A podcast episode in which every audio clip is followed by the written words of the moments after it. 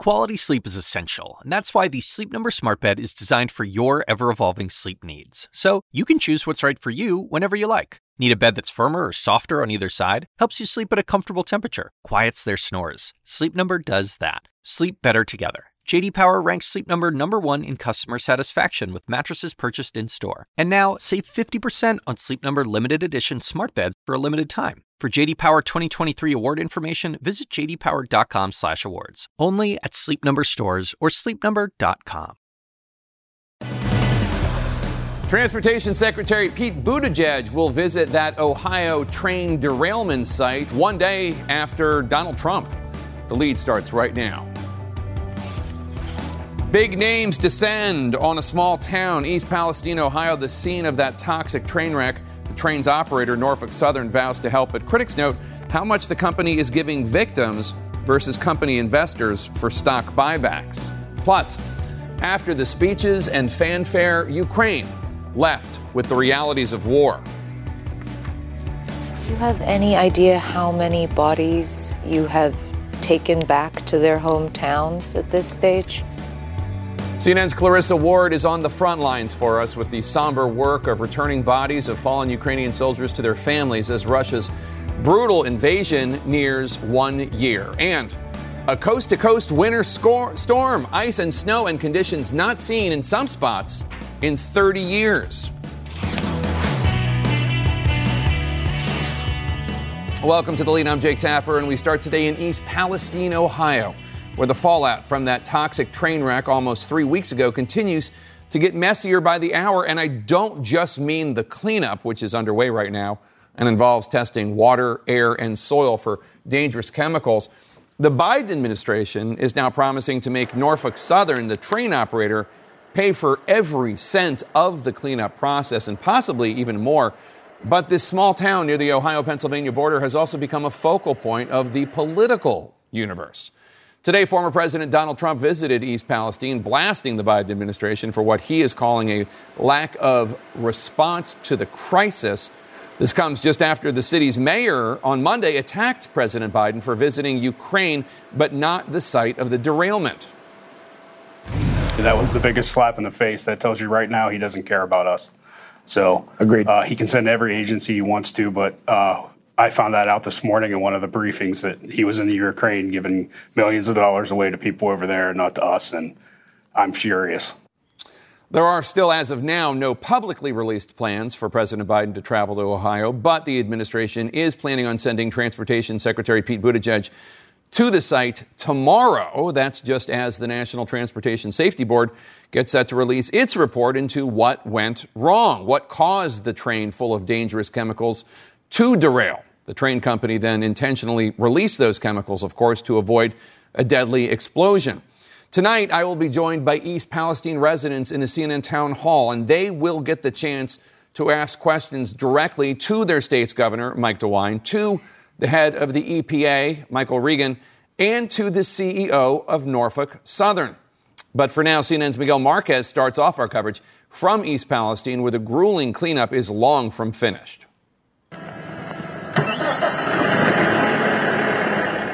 a massive effort underway to clean up creeks and water flowing in and around East Palestine, Ohio. It is decimating our businesses.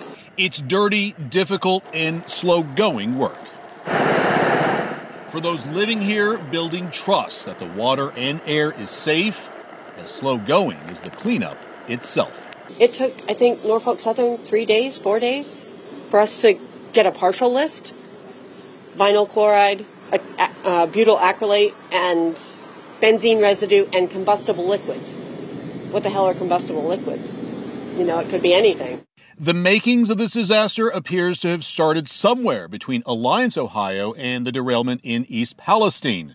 Surveillance video of the train in Alliance shows no signs of sparks coming from its wheels. There is a detector in Sebring, Ohio that would indicate overheat, a so called hot box detector.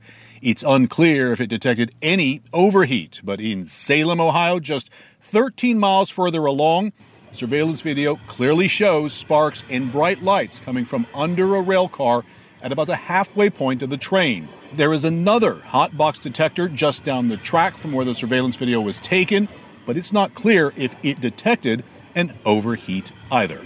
If it did, both the conductor and dispatcher would have been alerted to a heating issue. The NTSB said shortly before the derailment, a wayside defect detector alerted the crew to a mechanical issue. CNN estimates, based on the timestamps of the surveillance videos and distances between towns the train would have been traveling, an average of 49 miles per hour between Alliance and Salem, Ohio, then slowed to an average of 29 miles per hour between Salem and East Palestine. Still not clear why it slowed. The derailment occurred around 8:55 p.m. shortly after the train passed Market Street in downtown East Palestine. The EPA now ordering Norfolk Southern to pay for and clean up the entire disaster zone. Uh, they have to put together a work plan that's going to be very prescriptive in terms of all of the cleanup, how they will do it, and the, the radius of that cleanup. They also have to explain to us, um, you know, how they'll pay for it. All of this as former President Trump visits East Palestine, an area of Ohio where he still enjoys enormous support. So I want to give you a sense of just how difficult it is to clean this, this up. This is one location. This is in the center of East Palestine. This is a creek that is contaminated. You can see those buoys that they have in there. Those are sort of filters.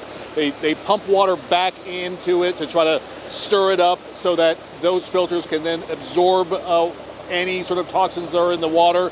Uh, former President Trump was in a McDonald's earlier. He was asked about his administration rolling back uh, train safety laws, and he said it's just not true. This has become not only a disaster on the ground, but politically as well. Jake? All right, Miguel Marquez in East Palestine, Ohio, for us. Thanks so much. The derailment has also opened new questions about whether the rail industry is lobbying too hard against safety regulations. CNN's Pete Muntean reports that the Biden administration is scrambling to prevent a repeat.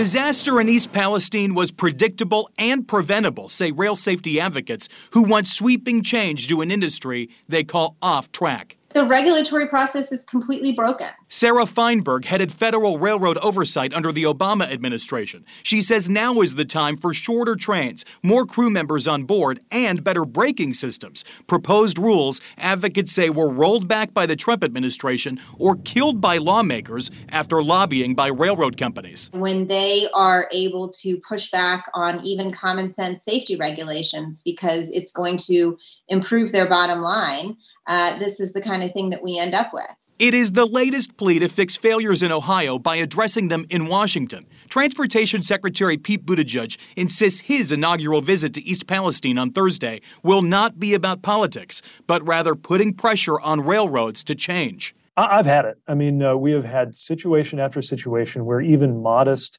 reasonable reform gets just a full court press. In a Sunday letter, Buttigieg called on Norfolk Southern CEO to take action on safety reforms now, not later. Buttigieg tells CNN that safety related fines must be upped, right now capped at about $225,000. For a company the size of Norfolk Southern or any of the major freight railroads, a multi billion dollar companies that are wildly profitable, it's just not at a level that's going to get their attention. Norfolk Southern posted record profits last year, approaching $5 billion. According to Open Secrets, the railroad spent $1.8 million on lobbying, armed with three dozen lobbyists. The top lobby for the railroad industry insists that safety is a top priority. But in an interview on CNBC, Norfolk Southern CEO evaded a question about its lobbying efforts. Uh, I'm looking forward to having discussions with our regulators and with elected officials on how we can make Norfolk Southern a safer railroad. It's important to keep the pressure because this isn't a one time thing. This is going to happen again. And any class one railroad is vulnerable. This could happen anywhere if they don't change their operating practices. The Transportation Secretary's visit to East Palestine is happening on the same day that the NTSB is releasing its first investigative findings. Investigators will not be releasing a cause just yet. Buttigieg says, though, that the report is not needed to know that rails would be safer if the industry just did not fight so hard against proposed rules and legislation. Jake? All right, Pete Muntean, thanks so much. Joining us now to discuss is Mary Schiavo, the former Inspector General for the Department of Transportation. Mary, thanks for joining us. So, the NTSB, the National Transportation Safety Board, is set to release its preliminary report on the derailment tomorrow morning. What specifically are you going to be looking for? Well, the NTSB will release in a preliminary report the facts as they know them so far. But those facts could include some, some very important things. For example, all of the rail tracks have what's called defect detectors. And as you mentioned earlier in the, the show, that looks for hot boxes or overheating axles and wheels. Why that did not alert the train in time for it to stop will be among the things that probably they know in the facts. Either the hot boxes and the reporting system work and the engineer knew it, because there are recording devices, of course, on the trains, or they didn't. And then also they will find out, uh, because it will be a factual report, uh, exactly if this train and the makeup of this train was subject to any additional safety requirements. It appears not. Uh, with three uh, train crew on it, um, was over two, which is the the number people want, and also that it did not have the materials on it that would have required the uh, pneuma- the electronic pneumatic braking system. In other words, the automatic braking system that so many people are talking about. That will all be in the report. Very helpful news. Republican Senators J.D. Vance of Ohio and Marco Rubio of Florida sent a letter to Secretary Buttigieg, and part of it says, quote, it is not unreasonable to ask whether a crew of two rail workers plus one trainee is able to effectively monitor 150 cars. 150 cars, some of them carrying hazardous materials, and only three crew? How long has this been allowed? Uh, well, actually, for quite some time, there's been lots of efforts to try to increase that, but back in the 80s is when the 1980s is when the cabooses went away. And the reason they went away of course is we had on track monitoring systems things to detect you know flappers on the tracks to det- determine if equipment's hanging the uh, the uh, hot box detectors and other things. And so because of that and the reporting system that's supposed to report this information to the trains a lot of the eyes on evaluations have gone away. Also, have some of the actual human evaluations where you go out and inspect the trains. Uh, a lot of inspectors, uh, you know, are just too busy, and a lot of those inspections don't take place. So, a lot of the eyes on functions are gone, replaced by electronics and automatic reporting. And and have those electronics and electronic reporting sufficiently filled the gaps from uh, the eyes on? Ah, so this uh, accident is, of course, a pretty good indicator that they have not. So there's a lot of criticism that we have now a lot of electronics that can or may not be used depending upon the law, but the law is full of loopholes. It's a sieve of mishmash of different requirements. For example, some of the uh, automated braking would have applied to a train carrying oil. If it was over 130 cars, uh, it wouldn't have applied to this train. And the problem is, is that the federal regulation in transportation, as in many areas, is just a complete mishmash of rules that have been mashed together and with carve outs by lobbyists, as the Secretary of Transportation mentioned. In transportation, perhaps more than any other industry, they have big contributions and big lobbying teams. And in my years in transportation, I saw it firsthand. If you push hard, you get pushback and, and, and the pushback's very hard. They criticisms, they come for your job, they come for your budget. Secretary Buttigieg has his work cut out for him. We should note that the CEO of Norfolk Southern has pledged uh, that the company will spend $6.5 million to help those uh, affected by the derailment. But in a separate plan released earlier this year, the same company said that it's planning to spend more than a thousand times that amount, specifically $7.5 billion, mm-hmm. to repurchase its own shares in order to benefit shareholders for Norfolk Southern. That would seem to send a message uh, that rail companies are more focused on profits than they are on safety and the American people in some ways. And that's why you need a very strong Department of Transportation and Rail Administration because that is the case in many industries.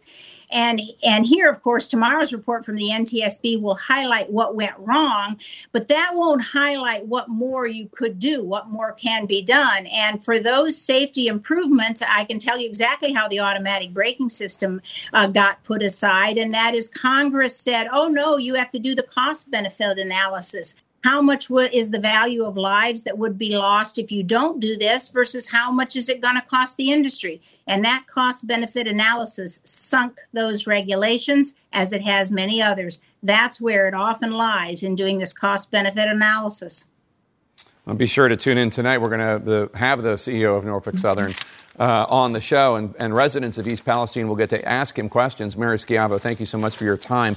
And again, that special CNN town hall tonight, residents of East Palestine getting to ask questions to the governor of Ohio, to the head of the EPA, to the CEO of Norfolk Southern. That's tonight at 9, only here on CNN. Coming up next, CNN's Clarissa Ward with a man who's doing one of the most difficult yet respected jobs in Ukraine's war, returning fallen soldiers' bodies to their families. And breaking news of two new subpoenas in the special counsel probe into Donald Trump, and it's all in the family. And brand just in a brand new image of that Chinese spy balloon in the air captured in a selfie. Stay with us. Breaking news the special counsel investigating Donald Trump's efforts to overturn the 2020 election has subpoenaed both Ivanka Trump and her husband, Jared Kushner. That's according to the New York Times. The Times' Maggie Haberman broke the story. She joins us now. Maggie, uh, tell us about these subpoenas. Sure, Jake. So, as we understand it, it is for both uh, Jared Kushner and Ivanka Trump. It is to testify before a grand jury in connection with the January 6th investigation, which encompasses not just the riot at the Capitol by a pro Trump mob on uh, January 6, 2021, but also Trump's efforts to stay in office. This is the latest in a series of very, very aggressive moves taken by the special counsel Jack Smith, showing that he does not consider any witness to be off limits. Mike Pence was the other uh, surprising and obviously high level subpoena recently issued. Fascinating. Maggie Haberman, thanks so much with that breaking news. Here to discuss Tom Dupree, former principal deputy attorney, assistant attorney general under President uh, George W. Bush. Uh, Tom, what, what do these subpoenas tell you about how the special counsel's investigation is progressing? Well, they tell us two things, Jake. One is that they tell us that this is a very serious individual, the special counsel. Uh, he's not pulling any punches. He's going right to the top to get the witnesses and the evidence that he needs to investigate this and make his case. The other thing it tells me is that we're probably starting to get close to the end. In other words, typically you would begin with lower ranking witnesses and gradually work your way up the food chain. And needless to say, Jared and Ivanka are pretty close to the top of the food chain here.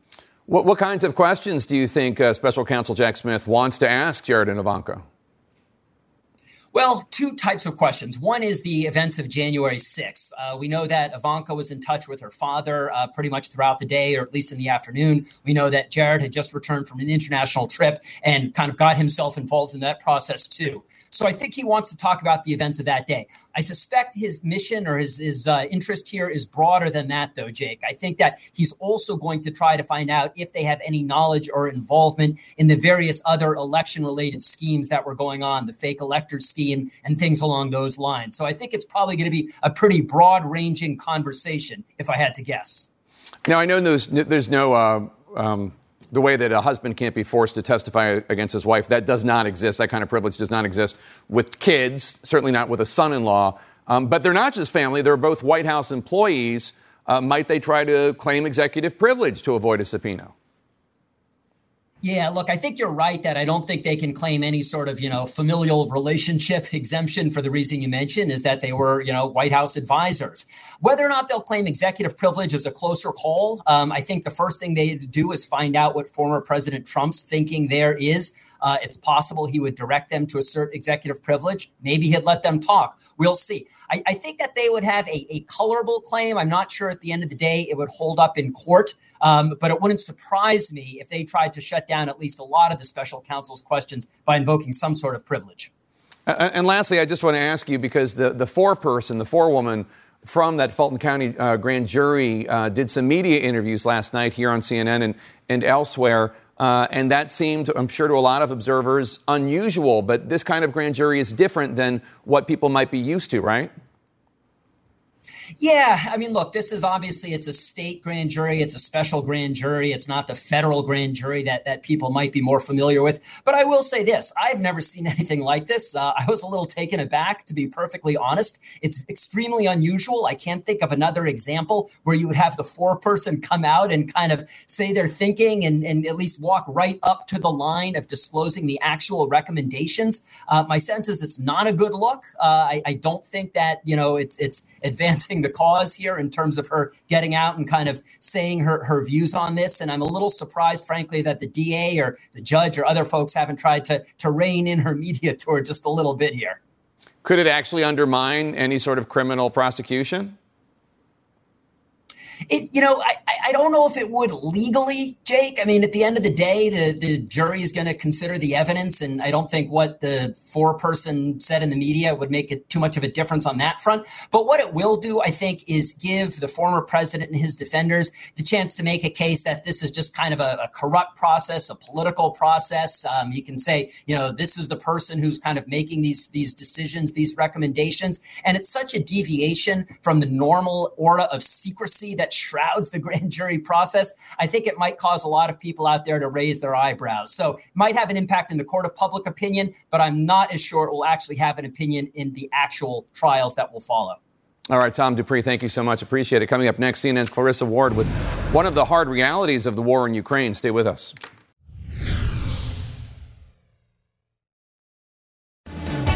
In our world lead, President Biden is on his way back to Washington, D.C. from Warsaw after meeting with leaders of the nations on the eastern flank of NATO and affirming his unwavering support in Ukraine's fight against Russia.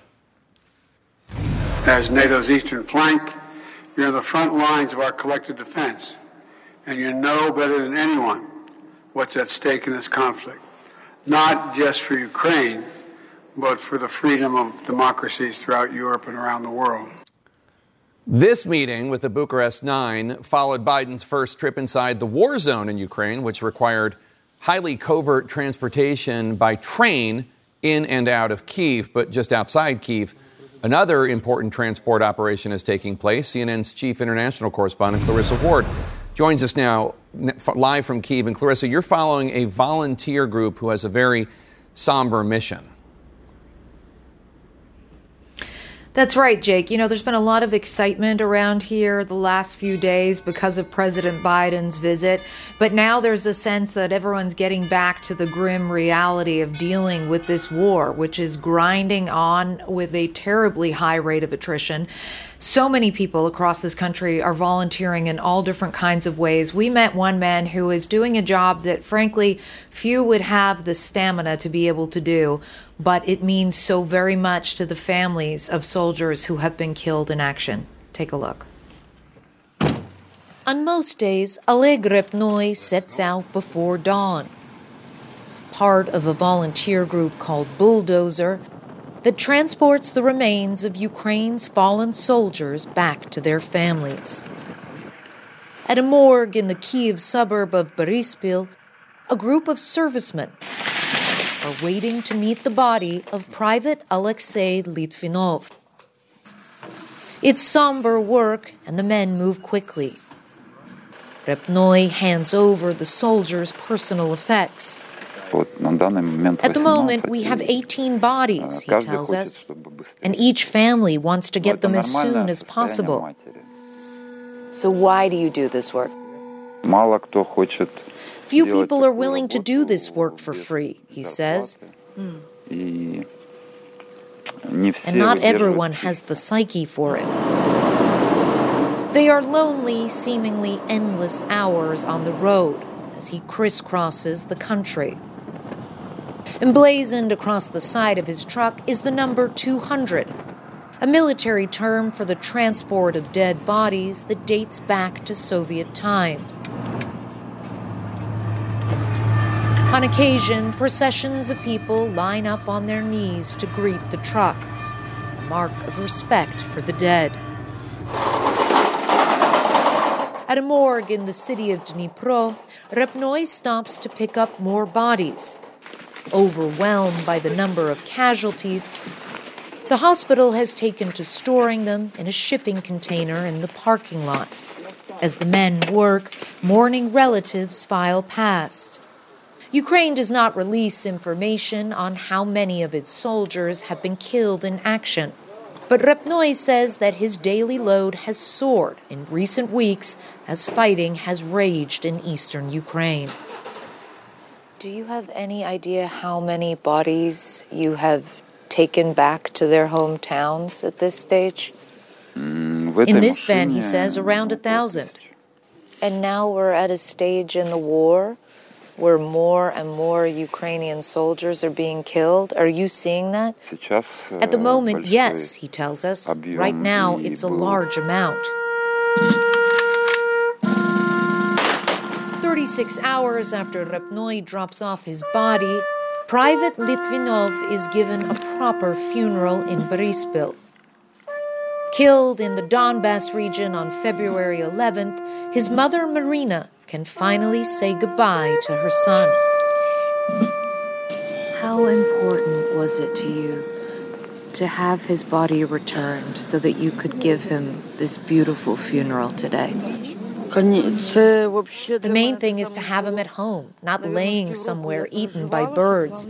You understand how awful it is when people just disappear, she says.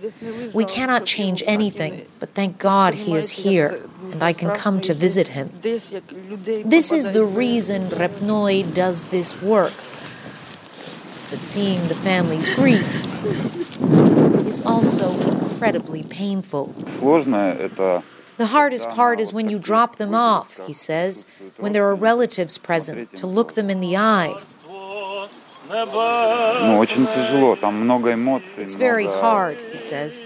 There's so much emotion, so many tears. But there's no time for tears tonight. Repnoy still has more bodies to deliver. And across Ukraine, many families are still waiting.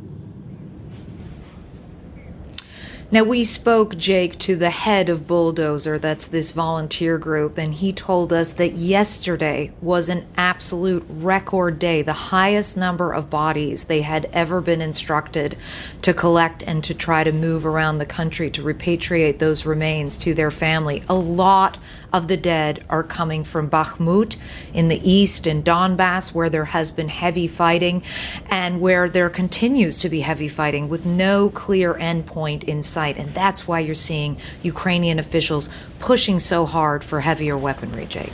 Yeah, Clarissa Ward with a powerful piece in Kiev, Ukraine. Thank you so much. Tomorrow, CNN will host a special town hall on Russia's invasion of Ukraine. One year later, top Biden administration national security officials Jake Sullivan and Samantha Power will speak with CNN's Fareed Zakaria. That's tomorrow night at 9 p.m. Eastern, only here on CNN. Coming up, I'm going to speak with a Republican lawmaker who lawmaker who is demanding answers from the U.S. Air Force after the unauthorized release of his military records. Plus, the sky high selfie that captured this Chinese spy balloon shot down off South Carolina's coast. Stay with us.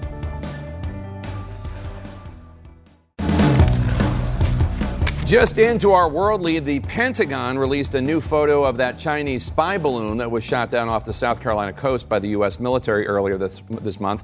CNN's Oren Liebermann is live for us at the Pentagon. Oren, what exactly does this photo show? Jake, a pretty remarkable photo here if you look at it. This is effectively a selfie from inside the cockpit of a U 2 spy plane, and you can see the balloon right there but below it. That white balloon, some 200 feet in diameter, as we've reported, and the payload below it. You can quite clearly see uh, 16 what appear to be solar panels, as well as right in the middle there, what appears to be some sort of radar dish or communications dish. That's the payload. That is what the Pentagon is interested in, and that's what the Pentagon recovered in the waters off the coast of South Carolina on February 4th. The picture itself taken one day earlier. So that's as the balloon itself was making its way across the eastern and central United States. So that's where this was taken. The U 2 spy plane, one of the only planes in the U.S. inventory that can get this high to take this picture. The balloon was flying at an altitude of about 60,000 feet. The U 2 itself can get up to 70,000 feet, and especially compared to the fighter jets that shot it down, is relatively slower, making it the perfect way to get this close of a view, Jake. All right, Oren Liebermann at the Pentagon for us. Thanks so much. House Republicans are demanding answers after the U.S. Air Force admitted that the military records of two Republican lawmakers were improperly released. An internal Air Force audit revealed that the unauthorized access of records from 11 individuals, including Republican Congressman Zach Nunn of Iowa and Don Bacon of Nebraska, who joins me now. Bacon retired from the Air Force in 2014 as a brigadier general and currently serves as a member of the House Armed Services Committee. Uh, Congressman Bacon, it's good to see you. The, the person who received your records is reportedly a former research director for a Democratic political group. You say this goes beyond opposition research and is, is potentially criminal. Why? Well, first, uh, the Democrat campaign or the Congressional Campaign Committee gave $105,000 to this firm called Due Diligence. Uh, this one, this individual worked there, and they acquired the records of 11 Air Force veterans. And they used their social security numbers and other personal identifying uh, info. It was deceptive. Uh, it was basically identity theft, and so it's it's surely deceptive, probably illegal uh, to pretend you're me asking for my records and then getting it. But it was done for uh, opposition research to see if there's any dirt in our in our records, and it was wrong. Is it against the law to get somebody's social security number and then request their military records? It's under our understanding from our lawyers. It is because you can't use. It's like identity identity theft. They're using my social security number, which they illegally obtained. I didn't give it to them and requested my records as if I was wanting the, these records. And They did this to 11 different individuals. And in my case, it didn't impact me politically, as far as I can tell, but others had impact. Uh, for example, a race in Indiana was negatively impacted uh, for this uh, for Jennifer Ruth Green.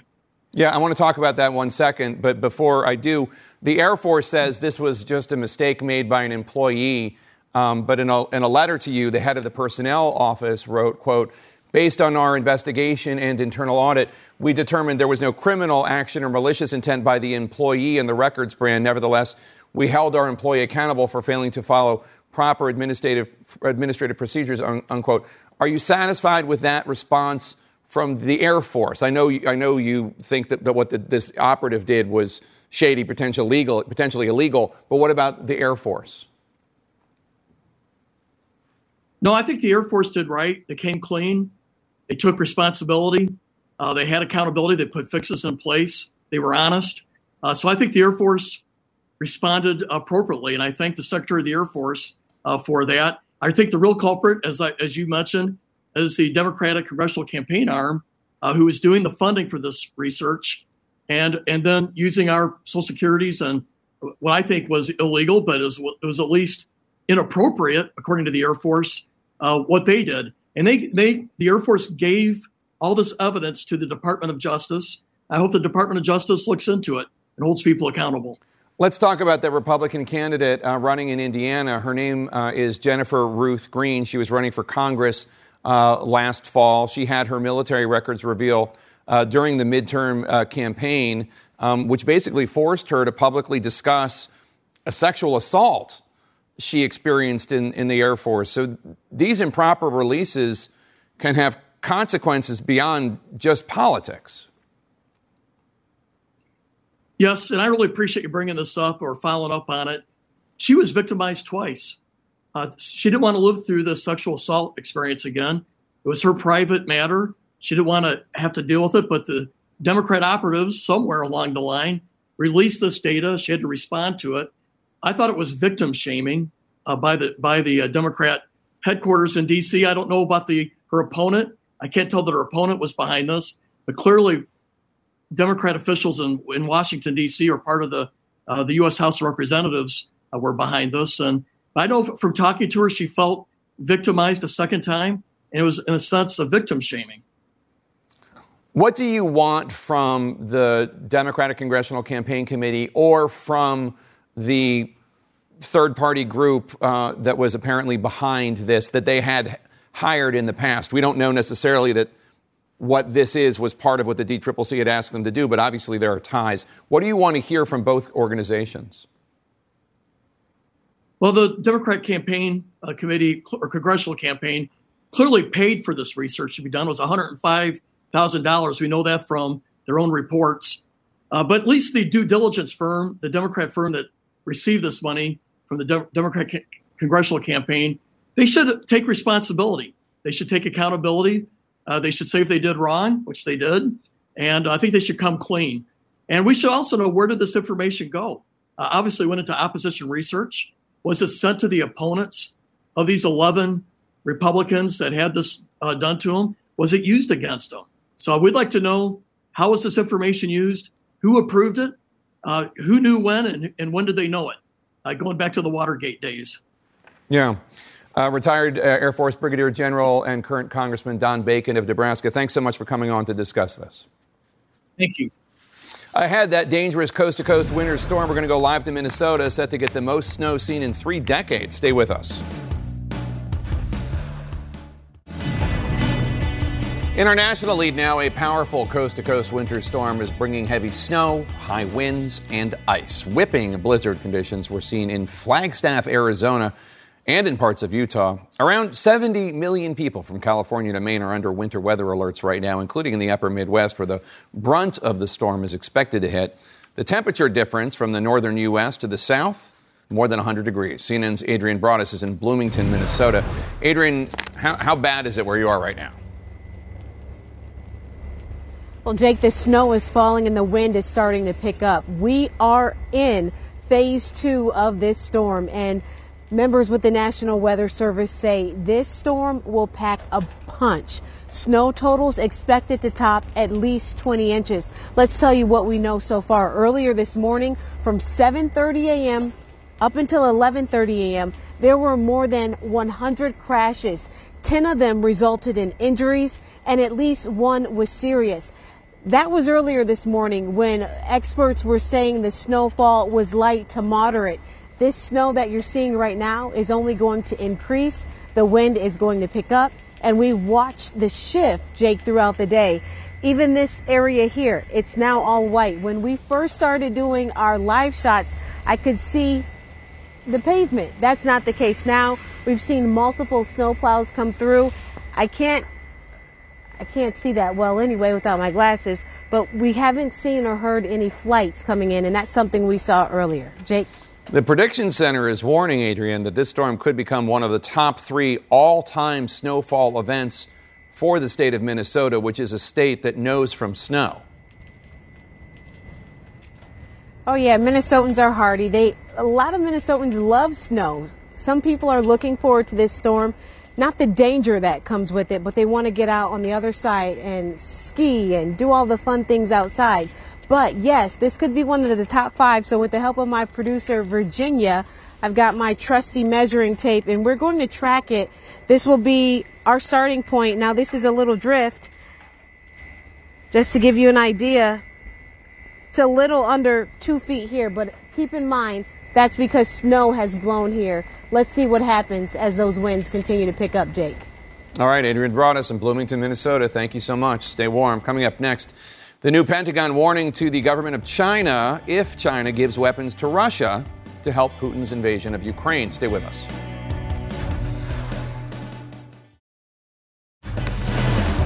Welcome to the lead. I'm Jake Tapper. This hour, the U.S. Supreme Court hearing a second case that could determine if social media platforms such as Twitter or Instagram or Facebook are responsible for the content that users post. How the ruling could reshape the internet, and the world. Plus, Donald Trump visiting the Ohio town where that train derailed while we wait for investigators to determine if any of the safety regulations his administration overturned played any role in the toxic disaster. And leading this hour, one year into the invasion of Ukraine, and Russia is being very public about cozying up to China. U.S. officials believe Vladimir Putin is looking to the Chinese government now for military supplies as an end date for Putin's unprovoked war remains nebulous. While China and Russia strengthened their alliance, President Biden today met with leaders of NATO's eastern flank, also known as the Bucharest Nine. Those are the countries in red on your screen right now. Let's bring in CNN's chief White House correspondent, Phil Mattingly, in the Polish capital city of Warsaw. And Phil, Biden was pressed on Putin's latest nuclear saber rattling, but he did not seem to want to talk much about it. Yeah, he did eventually weigh in, but it was clear he wanted the focus to be on those eastern flank countries uh, that he met with earlier today. A critical meeting that lasted for more than an hour behind closed doors. But when asked about President Putin's surprise announcement during his hour and 45 minute speech that he would be suspending uh, compliance with the New START nuclear arms treaty, he responded like this Mr. President, any reaction to Putin saying he's pulling out of New START? I don't have time. No time? No. Sorry. Big mistake. And Jake, that was an assessment that lined up with what we've heard from his advisors over the course of the last 24 hours. Now, notably, President Putin's announcement came hours before President Biden's own primetime speech. He didn't address this issue during the speech. And just a short while ago, uh, an interview with ABC News' David Muir was released where the president again called it a big mistake, but said he was confident they could work things out. I think that underscores a subtext here. When you talk to U.S. officials, they make clear this is a reversible position. It's not uh, the uh, treaty goes until 2026. There is time to figure this out. But keep in mind, this was the first agreement reached by President Biden and President Putin at the start of his time in office. And it just goes to show that even on issues where they thought they could negotiate, thought they could reach agreements, the relationship is all but imploded at this point. And Phil, the president uh, is set to land back in Washington in just a few hours. What will await him as Republicans continue to splinter on the subject of support for Ukraine? Yeah, there are no shortage of complex issues, difficult uh, decisions that need to be made, and certainly on the home front, Republicans in ensuring that there is still a pathway to get additional assistance, which U.S. officials acknowledge is going to be a reality sometime soon. How they actually navigate a new House Republican majority where there is uh, at least a portion of that conference that are almost militantly against new assistance or certainly want strings attached to that new assistance. That is a process that will be working through behind, behind the scenes over the course of the coming months. But it's bigger than just the domestic front, obviously. As the president laid out in his speech, there's an alliance to stick together. There's China that is hanging out there geopolitically. No shortage of issues. And obviously, as you noted, Jake, no clear end game to a conflict that continues now. Phil Mattingly in Warsaw, Poland for us. Thanks so much. Today, China's top diplomat Wang Yi met face to face with Russian President Putin at the Kremlin in an unmistakable showcase of the two countries' deepening relationship. That meeting comes just days after U.S. officials told CNN that the Chinese government is contemplating uh, providing Putin with lethal military aid. This afternoon, a Pentagon spokesperson warned there could be, quote, serious consequences if that happened. CNN's Fred Pleitgen reports from Moscow where Putin attempted to drum up support among Russians at a military style rally earlier today.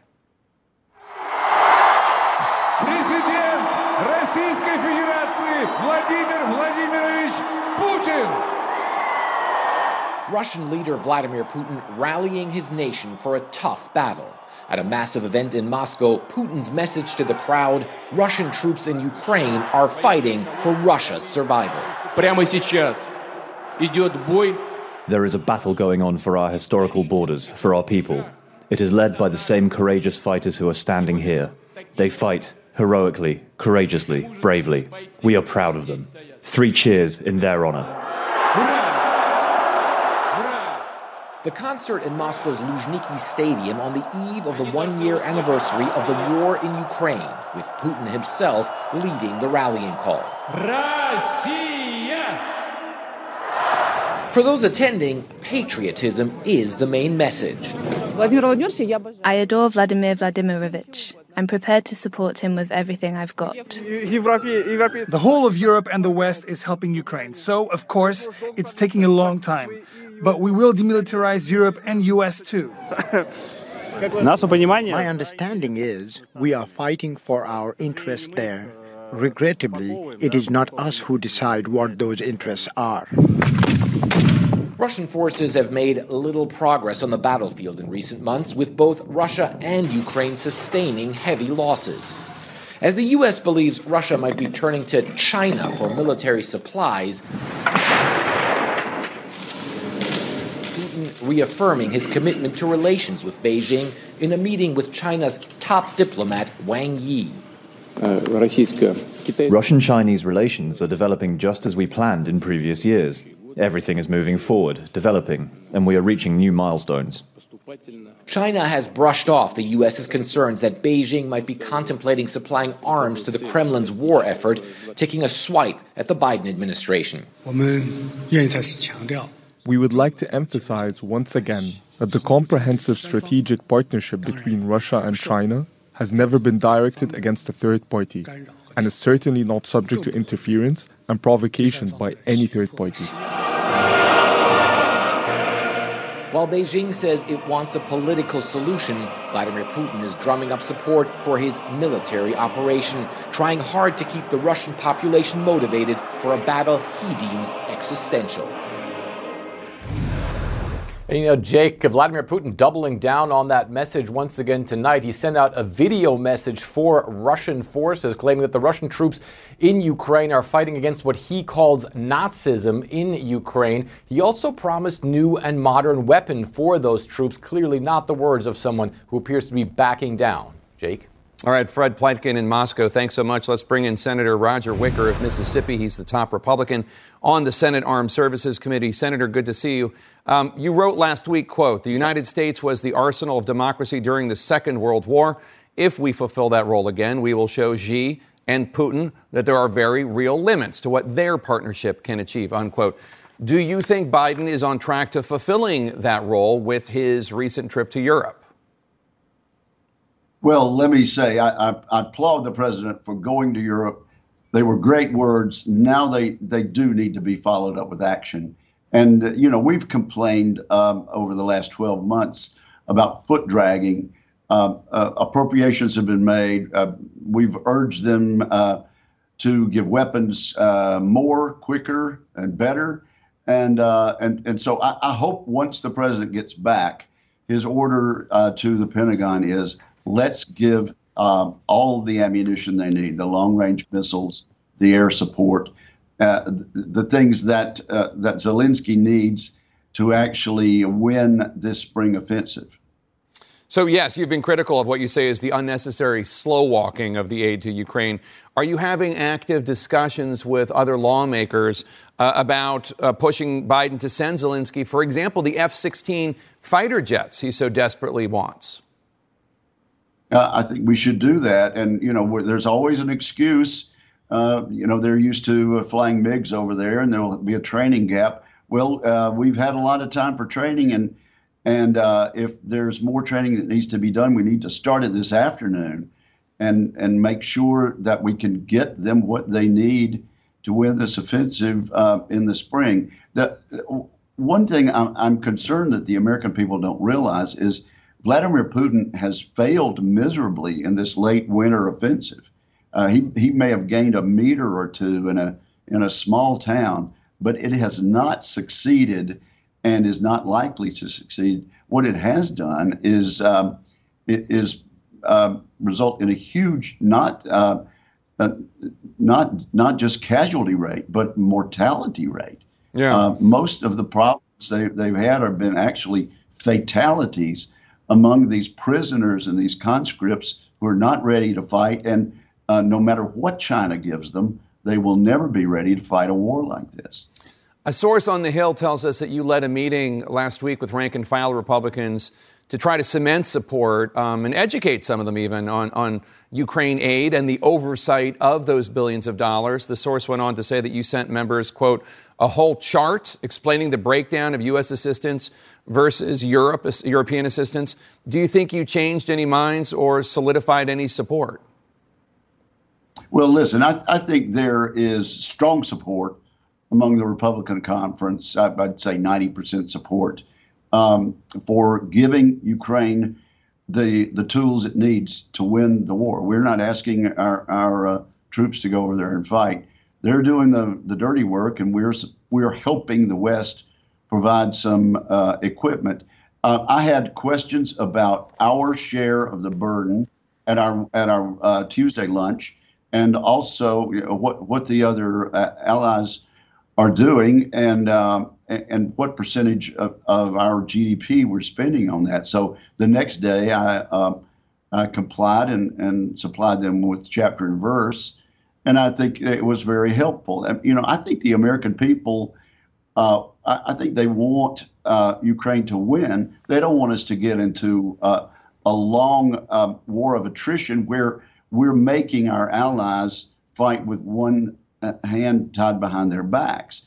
And so the, the truth of the matter, Jake, is the president has the authority for 10 times more weaponry than he promised uh, this week in Europe. And yeah. and what we wish he would do is is is take the congressional authorization and show that we want Ukraine to be in this to win this. And so, and frankly, uh, Xi is uh, the president, uh, the communist president of China, is watching this. If, right. if we're worried about what might happen in the Western Pacific with communist China, we ought to be mindful that they are watching for U.S. and Western resolve in Ukraine. So, what do you make of the Pentagon spokesperson's threat this afternoon that there will be consequences if China does provide lethal military aid to Russia in its assault on Ukraine? I don't know what they mean by that, but the consequences should be that we're we're going to give the long range missiles to Ukraine regardless of what China does. And and we're going to show that that we have the resolve to to follow through on the strong and and uh, welcome words that, that the, the American president uh, delivered in Europe. Republican Senator Roger Wicker of Mississippi, top Republican on the Senate Armed Services Committee. Thank you so much, sir. Appreciate it. Thank you, Jake. Tomorrow, CNN will host a special town hall. Russia's invasion of Ukraine one year later. Top Biden administration national security officials will speak with CNN's Fareed Zakaria. That's tomorrow night at 9 Eastern, only here on CNN. The Ohio toxic train derailment is getting more political by the day as we wait for key investigation findings about what might have caused the crash. Then, one official is call calling it a massacre, the deadly clashes that have the U.S. State Department extremely concerned. Stay with us. And we're back with our national lead. The National Transportation Safety Board is set to release its report tomorrow morning, a preliminary report into the toxic train derailment in East Palestine, Ohio. This comes as former President Donald Trump visited the town and as Transportation Secretary Pete Buttigieg is scheduled to arrive tomorrow. CNN's Jason Carroll is in East Palestine for us, and CNN's Kristen Holmes is in D.C. Jason, what's the latest on the ground there today? Well, we do have late word from Ohio's governor who tells us out of an abundance of caution, he says that the, uh, the Ohio EPA will now be independently testing the municipal water. They'll be doing that now once a week, again, out of an abundance of caution. Uh, so far to date, the water samples have come back showing it to be safe. Behind me now, what we've seen around town for the past week or so, sites like this, where they're aerating the water to make it cleaner, to make it safer for those here as it feeds into local waterways. In terms of well water, Still much of a question there. We're told now that 74 private wells, samples have been taken from those private wells. Still waiting for test results there. In the meantime, they're still suggesting that folks who rely on p- private well water that has not yet been tested to continue drinking bottled water. Questions about air quality. Again, the samples continue to show that the air quality here in East Palestine is safe to date. They have now tested 560 homes. Again, that according to the governor's office. But as you say, tomorrow, Pete Buttigieg will be here. He's been criticized, as you know, uh, by many residents here on the ground, saying that he should have given more face time earlier to the residents here. Buttigieg, for his part, has always called for increased uh, safety regulations when it comes to the rail industry. Uh, we should also tell you that even though we've heard continuous reports about the air quality being safe, about the water quality being safe. The folks here on the ground simply just don't buy it. I was just texting with one just a few minutes ago who told me the following. He said, I don't believe one thing any of them are saying.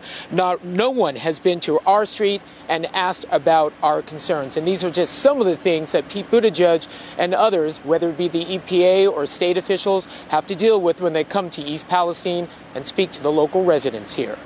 Jake? All right, Jason. And Kristen, Donald Trump has no power to change any rules or regulations or get the functions of government going there for the citizens. So this does seem a bit political, at least. What's the thinking behind his visit? Well, there is enormous amount of political motivation here. And as you just heard from Jason, I mean, Donald Trump doesn't have to do the same things that the current administration has to do. He gets to just show up, make remarks, and leave because he doesn't have any of that power. Now, when I talked to aides and advisors, they said there were really two big things in the political sphere that they wanted to accomplish with this trip. And the first was making Donald Trump look presidential. He is, of course, running for president in 2024. And this really looked like it almost exactly mimicked a White House presidential disaster trip. He was flanked by local officials. He visited the disaster site. He met with first responders. He thanked them. He gave remarks. Uh, and then he announced a major donation that he was making towards East Palestine, which included water and cleaning supplies. Now, the other thing that they were hoping to accomplish here was to use this opportunity to contrast Trump to Biden and really double down on Trump's America First agenda. They were painting a picture here of Trump as the person who's coming into Ohio to talk to the people on the ground and largely talking about how this was the opposite of what Biden was doing mainly pointing to his trip to Ukraine earlier this week and his trip in Europe. And it's interesting because one of the things you noted here, Jake, and I want to point this out, is that you said that this becomes more and more political by the day. Trump's trip comes after a number of conservative commentators have lashed out at the Biden administration and indicated time and time again in recent weeks that the outcome might have been different. The aid might have been different if these weren't Republican voters. Uh, so again, this is becoming very toxic and very political on the ground there. All right, toxic in more than one sense. Kristen Holmes and Jason Carroll, thanks. Joining us tonight for a live CNN town hall with the residents of East Palestine, Ohio. The governor of Ohio, Republican Mike DeWine, will be there, as will the EPA administrator, uh, Democrat Michael Regan. Plus, of course, we're going to have Norfolk Southern CEO Alan Shaw. All of them taking questions from the residents of East Palestine. Toxic train disaster. Ohio residents speak out. Starts at 9 p.m. Eastern tonight, only on CNN.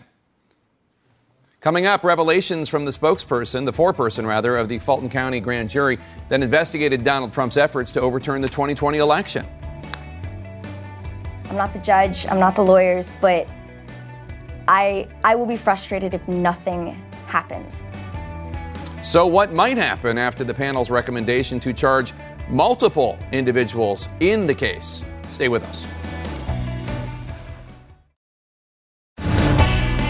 Turning now to yet another investigation into Donald Trump's actions. It's no longer a matter of if Fulton County prosecutors will pursue indictments in their investigation into Trump's efforts to overturn the 2020 election in Georgia. The question now is how many indictments? Prosecutors are still debating that number.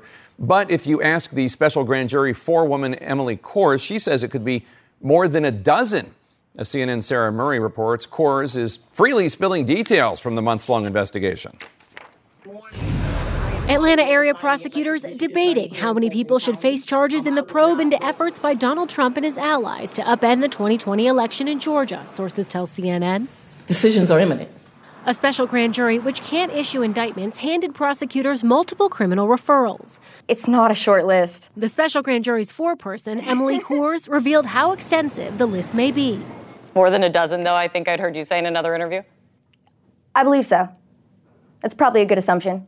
Prosecutors are looking at each person referred, weighing whether there's enough evidence to bring charges that will hold up in court, and debating whether to bring a narrow case or a more sprawling one, sources say.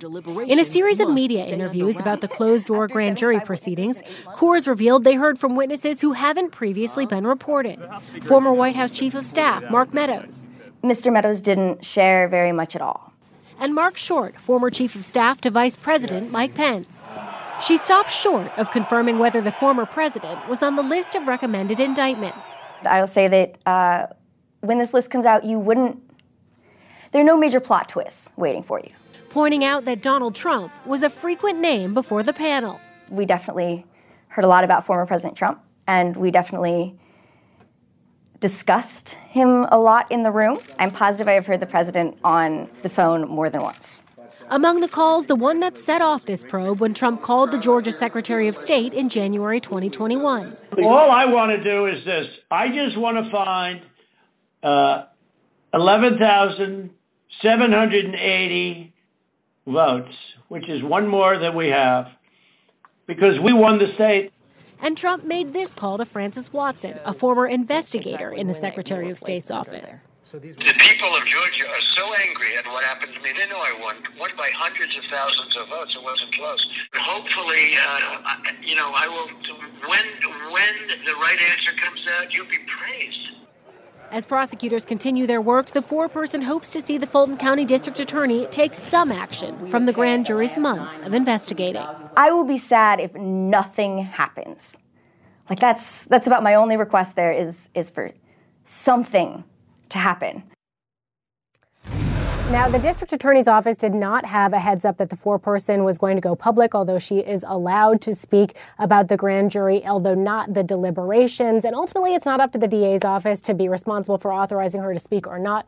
Prosecutors in the DA's office, meantime, keeping their heads down, still continuing on with their investigation. That includes digging into what we saw the House January 6th committee release its report and its transcripts. All of that became public after the special grand jury completed its investigative work, Jake.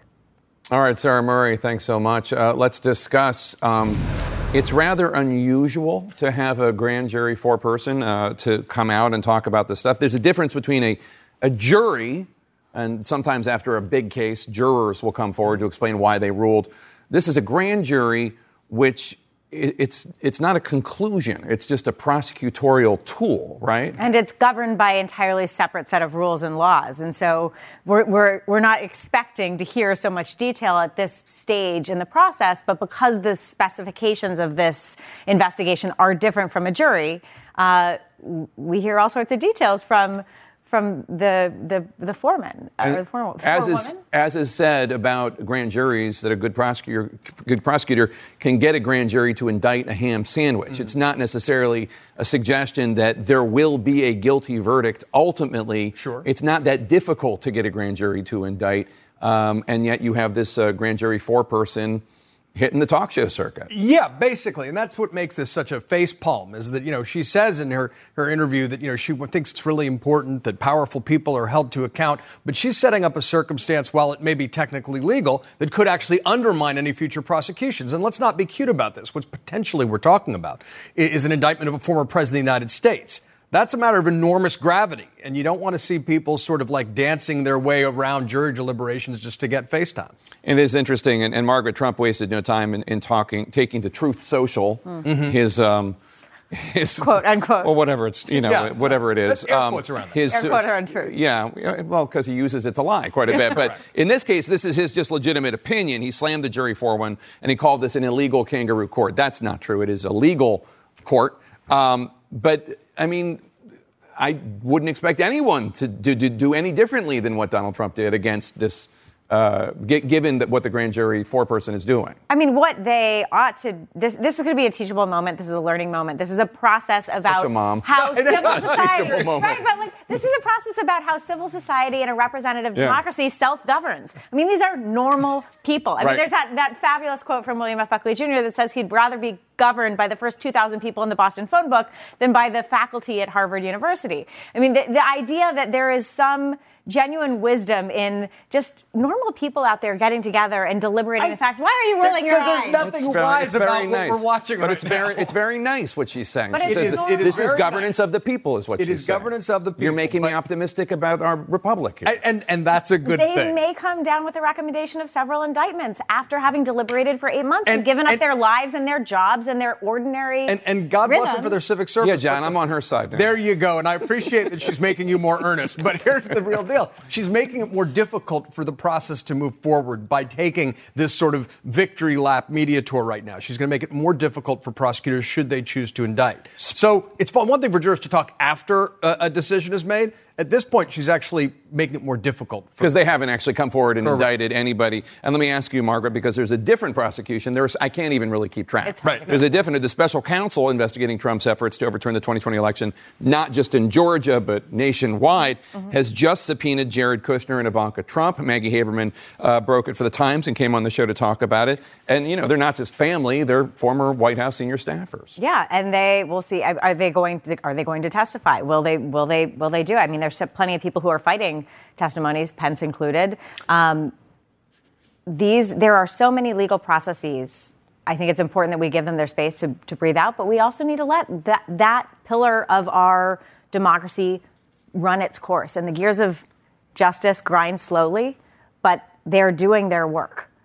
And I think we just sit back and let and, and, not so slowly anymore. Notably, they did testify to the January 6th committee, unlike a lot of aides who sort of, you know, pled the fifth endlessly. Um, and, and, and, they have, this is a more serious subpoena. Um, it has legal weight, and presumably they have even more inside information. Interesting. Let's talk about somebody who might, in fact, challenge Donald Trump for the Republican presidential nomination. There are a few of them out there. Um, but uh, Florida Republican Governor Ron DeSantis uh, is out there this week holding campaign style rallies in three states, uh, kicking off a national book tour with the release of his memoir next week. Um, do you see this as essentially a soft launch for his presidential campaign? It, it, feels a lot that way. I mean, what do you check? What do you do when you're running for president? Uh, start to get your organizational fundraising capacity in order. Write a book right. and uh, finish your legislative session so you can announce afterwards. Check, check, check. Right. He's done all three. I mean, so it does have have the feel of it, and and we know he is competitive with the former president in the polls. So it, yeah. it, has all the telltale signs of, of a soft launch. And I have to say, I mean, if you go, speaking of Truth Social, mm. if you happen to go there, which I did the other day, uh, and go onto Donald Trump's account, it's like every other post, Truth Social post, whatever they're called, truths, mm-hmm. uh, every other one is attacking DeSantis. Like literally every other one. Uh, here's just one of them. Quote, Florida was doing great long before Ron Dis, does he say DeSantis? Yeah, DeSanctus, he says, because it's sanctimonious, he's saying. DeSanctus got there. People are fleeing from New York to Florida because of high taxes, out of control crime, not because of Governor DeSanctimonious. Rick Scott did great, and even Charlie Crist had good numbers, Sunshine and Ocean, very alluring. So he's actually literally praising Democrat yeah. Charlie Crist, who lost to DeSantis 40 60 yeah, in the last gubernatorial. I mean, yeah, I know. I mean, first of all, that's probably the worst Florida Tourism Board announcement you could possibly have. But but beyond that, look, I mean, you know, he's obsessed with Ron DeSantis. He is because he's insecure about DeSantis taking uh, his nomination away from him, and so he's acting like a petulant child and lashing out on Truth Social. And it's a sign of DeSantis' relative strength that he can sort of play play above it all, uh, while while Trump is constantly lashing out looking for attention. It, I mean, his strategy has been to not engage mm-hmm. and just take it to Democrats, take it to the media, take it to yeah. teachers, take it to, you know, et cetera, et cetera. But he, he has not criticized Donald Trump. And what's interesting is that he can afford not to right now, and he isn't being pounded out of the public arena. I do think the fact that these are truths, not tweets, yeah. makes a big difference. Mm-hmm. If Donald Trump were still on Twitter, that he is. Platform, he's, he's been allowed back. He has been allowed back, but he is not using that platform. And right. the yeah. um, the effect of that platform was far more, frankly, efficacious for him than, the, frankly, needing you to go to his site to then tell people what he said. Everybody was covering it before. And I think on some level, that has contained Donald Trump's damage and radius of damage. Oh, I don't disagree, but is it also possible that it's just kind of an old act?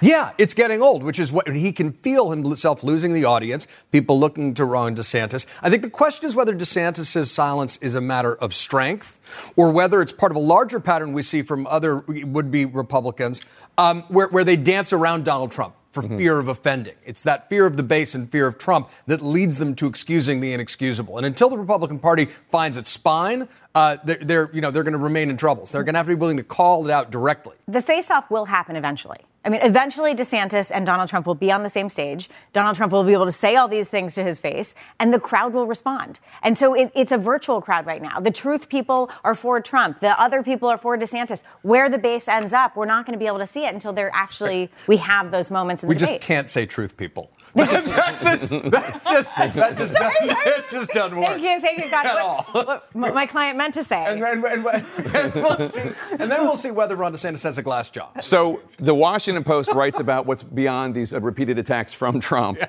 Is people they say people close to Trump said he wants to make DeSantis think about it whether he wants to get into the race. Trump advisors say he wants to make it painful for DeSantis to enter the race. I have to say none of this stuff is really all that painful. Hitting them from the left on Social Security and Medicare.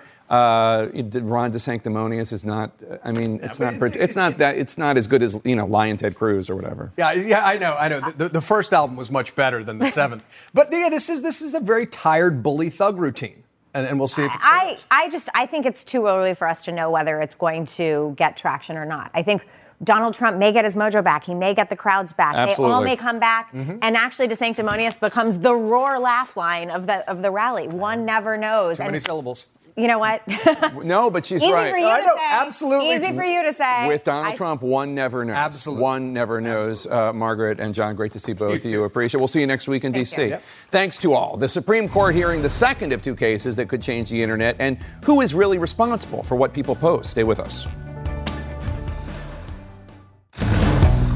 In our tech lead, for the second day in a row, the U.S. Supreme Court justices heard arguments in a big tech case that could reshape the internet. The issue this time whether Twitter or other social media companies can be sued for aiding and abetting a specific act of international terrorism. This case involves the family of a man who was tragically killed in a 2017 ISIS attack in Istanbul. Their argument is that Twitter knowingly helped ISIS by allowing the terrorist group's content to persist on its platform. CNN Justice correspondent Jessica Schneider and Axios media reporter, reporter Sara Fischer are here to explain what's at stake. Jessica, first, tell us what both sides argued in court today. Well, Jake, we heard a lot of technical arguments in this case, so it was a lot more subdued than we heard yesterday. But overall, the two sides here, they argued really over the meaning of this anti-terrorism statute that the case is based on.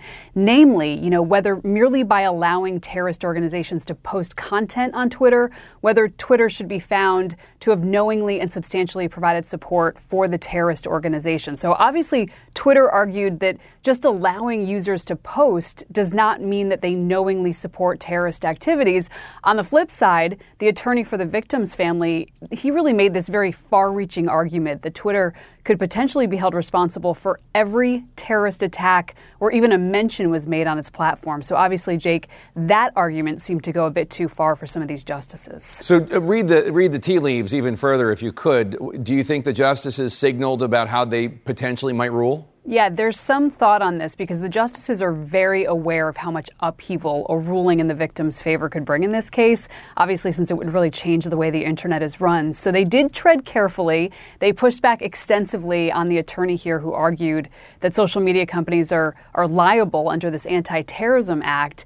Yesterday, of course, we saw them expressing this skepticism that Section 230's protection should be eroded. So, as for tea leaves, Jake, you know, many court watchers are looking at both of these cases together, and it's possible here that if the justices rule on today's case that Twitter can't be held responsible under this anti-terrorism tac, uh, act, if they found that way, they wouldn't even have to address the limits of Section 230 in the case we heard yesterday, and that might be the way to kind of skirt the issue, at least for now. Sarah, yesterday, Supreme Court justices heard arguments for that other internet speech case involving Google. W- Tell us what the similarities are, you think. So both of them take into account whether or not tech platforms should be liable for the content that everyday users post. But the key difference is with the Google case yesterday, it was whether or not Google should be immune. And the, today, what they were talking about with Twitter is whether Twitter should be held accountable for a different type of thing around anti-terrorism. I think what both of them, though, signify is whether or not big tech platforms that have let users post anything they've wanted for the past 30 years should be held accountable for anything that they post, including whether that is terrorist account. And I think what you're signaling to Jessica's point from the court is that it doesn't seem like this is something that they're likely to take up. I think that they understand that if they were to make such a ruling, it would have huge ripple effect on the internet. It's more likely this gets punted if it even does to Congress. Yeah, I mean, it does seem more like a legislative action. And how could, theoretically, though, either of these cases change the way we use the internet uh, if they were to surprise us with their rulings? Well, let's say you've took that immunity away from tech platforms, meaning that they were held accountable for everything that any user would post. I mean, it would completely shut down the internet as we know it. No more comment sections. You probably couldn't just post anything as an everyday user without really authenticating your identity. And it's not just big tech, Jake. Think about any commenting platform, Yelp, TripAdvisor, all of that stuff, those businesses would be completely underwater. All right, Sara Fischer, Jessica Schneider, thanks to both you. Appreciate it. In our world lead, violent and deadly clashes erupted in the occupied West Bank after an Israeli military raid. Israeli officials say the raid was focused on a house harboring terrorists who are planning attacks in the quote, immediate future. The raid happened in the middle of the day near a busy market in Nablus. The Palestinian Ministry of Health says more than 100 Palestinians were injured and 11 were killed, six of whom have been claimed by Palestinian militant groups, including Hamas. The head of the local Red Crescent calls what happened today a massacre. A spokesman for the Israeli military conceded that the raid did get, quote, very messy. Coming up, the border propo- proposal from the Biden administration that is angering both Republicans and Democrats. Stay with us. In our national lead, the Biden administration is proposing a new border restriction that would prevent most migrants from applying for asylum in the United States. This rule is being linked to a Trump era policy known as Title 42 that sought to dramatically curtail who was eligible for asylum. CNN's Priscilla Alvarez is live for us now from the White House. And Priscilla, what are the similarities between the Trump era po- policy and Biden's new proposal? Well, former President Donald Trump had tried to curtail asylum generally, including by barring migrants who crossed other countries to get to the U.S. Mexico border from claiming asylum. That has echoes to what the Biden administration is proposing now by largely barring again those migrants who have transited through multiple countries and did not seek refuge there from claiming asylum here in the U.S. Now, administration officials reject this comparison. They say that this is not a ban on asylum in the way that it was under the Trump administration, that there are exceptions and that they are expanding legal pathways to the United States. But look, this is the most restrictive policy that the Biden administration has released thus far in their patchwork of policies to try to manage the U.S. Mexico border. And the key difference here is that U.S. law permits migrants who arrive on U.S. soil, regardless of how they arrive, to request asylum. This adds additional layers as to whether or not they would be eligible by instead doing what's called a presumption of ineligibility if they transited through other countries. Now, an administration official told reporters that this was not our first preference or even our second. So they are conceding that this is not a measure that they necessarily would want to take either, but it's the only measure among others that they see fit to try to manage the flow amid mass migration in the Western Hemisphere. Jake? I have to ask. I mean, how are Democratic lawmakers responding to this? They were they were so critical of Trump era policies. The resounding message is that they are, quote, deeply disappointed. That is what is Democratic lawmakers have been saying, uh, including immigrant advocates who say this is very reminiscent of the Trump era. We should note, Jake, though, that this is a rule that wouldn't take effect until May. There's still a public comment period it needs to go through. And the reason for that is that that COVID era border restriction known as Title 42 that we talked to is expected to expire in May. So all of this is the administration bracing for that time. All right, Priscilla Alvarez at the White House for us. Thank you so much. Also, in our national lead, a cross country winter storm likely to last until at least Friday. Gusty winds, ice, heavy snow, creating whiteout conditions, particularly in the upper Midwest. Meteorologist Jennifer Gray is in the CNN Weather Center tracking the storm. Jennifer, how bad is this going to get? This is going to be really bad, especially for places in the Midwest. You're talking about one of the top snowiest storms across places like Minneapolis, where we have blizzard warnings in effect across portions of western Minnesota, South Dakota, North Dakota. Look at this map. You see all the watches and warnings. That's, it's hard to find a place that's going to be untouched by this storm. We are going to see huge impacts. These areas shaded in red and then in purple across the Sierra, we're going to see a lot of mountain passes closed, but we could see very hazardous travel conditions conditions. Power outages will be expected as well. Here's the radar, and you can see the snow all the way across the northern tier of the country. Also, ice is going to be a huge concern. We could see half an inch to three quarters of an inch of ice in some places. It's going to make travel impossible. So, throughout the overnight hours tonight, especially, and then starting to wind down by tomorrow. So, tonight's really where we're going to see the bulk of it. Continuing to snow across Minneapolis. This is 5 a.m. tomorrow morning, and then really winding down by the time time we get into midday tomorrow. Uh, but this storm could have far reaching impacts, especially talking about the slick roads, the bridges, where we could see a quarter of an inch to half an inch of ice. These areas shaded in purple, that's through Detroit. Madison could see a lot of trouble with that ice as well. Additional snowfall yet to come across places in the Midwest. We could see an additional 8 to 12 inches of snow, and that's for portions of Wisconsin, Minnesota, Michigan, uh, and that's on top of what has already fallen. This is also going to stretch into New England as well, Jake, where we could see anywhere to a foot to a foot and a half of snow across interior sections of New England. All right, Jennifer Gray in the CNN Weather Center. Thanks so much. You can follow me on Facebook, Instagram, and Twitter at Jake Tapper. You can tweet the show at the lead CNN. Reminder please join me tonight for a live CNN town hall where the residents of East Palestine will get to ask their questions of the CEO of Norfolk Southern, Alan Shaw, of the governor of Ohio, Mike DeWine, and the administrator of the Environmental Protection Agency, Michael Regan. toxic train disaster. Ohio residents speak out. Starts at 9 p.m. Eastern, and it will only air on CNN. Our coverage continues next with Wolf Blitzer. He's in the Situation Room. I will see you at 9 p.m. Eastern. When you work, you work next level. And when you play, you play next level. And when it's time to sleep, Sleep Number smart beds are designed to embrace your uniqueness, providing you with high-quality sleep every night. Sleep next level. JD Power ranks Sleep Number number 1 in customer satisfaction with mattresses purchased in-store. And now, the Queen Sleep Number C4 smart bed is only $1,599. Save $300 for a limited time, only at Sleep Number stores or sleepnumber.com. Prices higher in Alaska and Hawaii. Quality sleep is essential, and that's why the Sleep Number Smart Bed is designed for your ever evolving sleep needs. So you can choose what's right for you whenever you like. Need a bed that's firmer or softer on either side? Helps you sleep at a comfortable temperature, quiets their snores. Sleep Number does that. Sleep better together. JD Power ranks Sleep Number number 1 in customer satisfaction with mattresses purchased in-store. And now, save 50% on Sleep Number limited edition smart beds for a limited time. For JD Power 2023 award information, visit jdpower.com/awards. Only at Sleep Number stores or sleepnumber.com.